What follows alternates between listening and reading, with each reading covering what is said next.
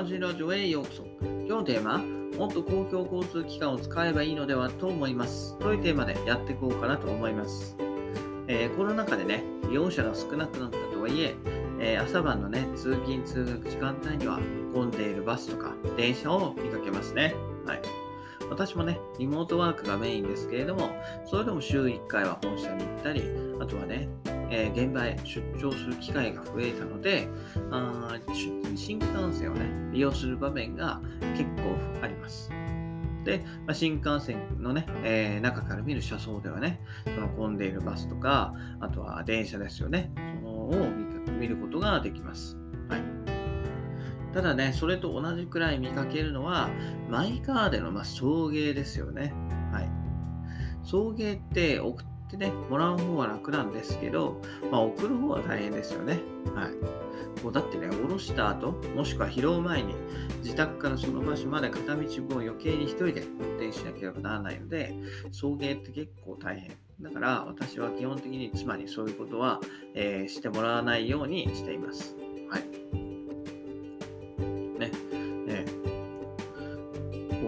送迎はね、やっぱりね、デートだけでいいんじゃない？って私は思うんですよ。はい。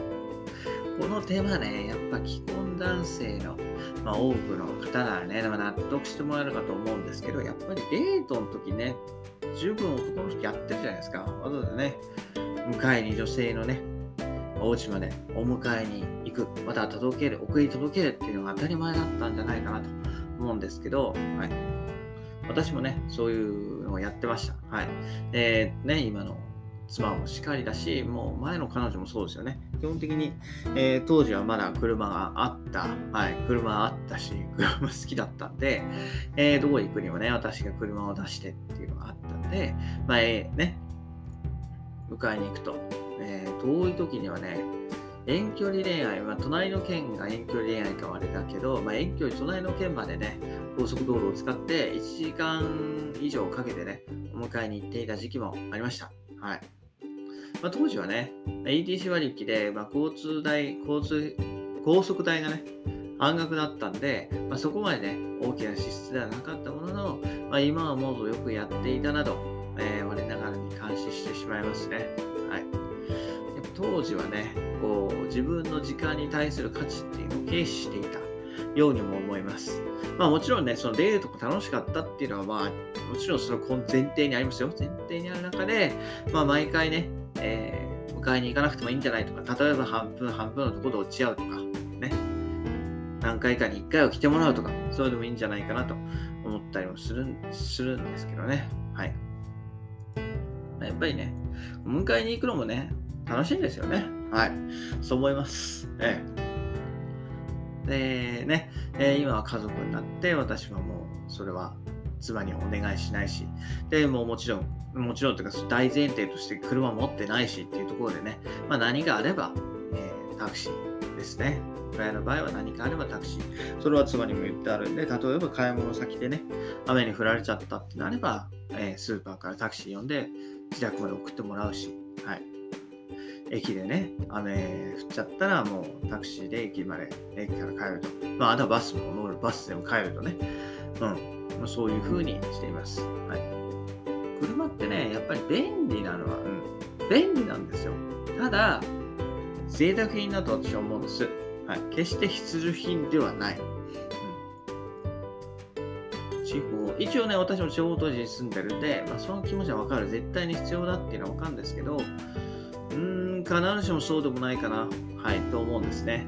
ねここに住んでるからって全員が全員車必要かっつったらそんなことはない。私も実際車ないし、はい。やっぱりそこは、まあ、駅近のマンションならではなんじゃないかなと思うんですけれども、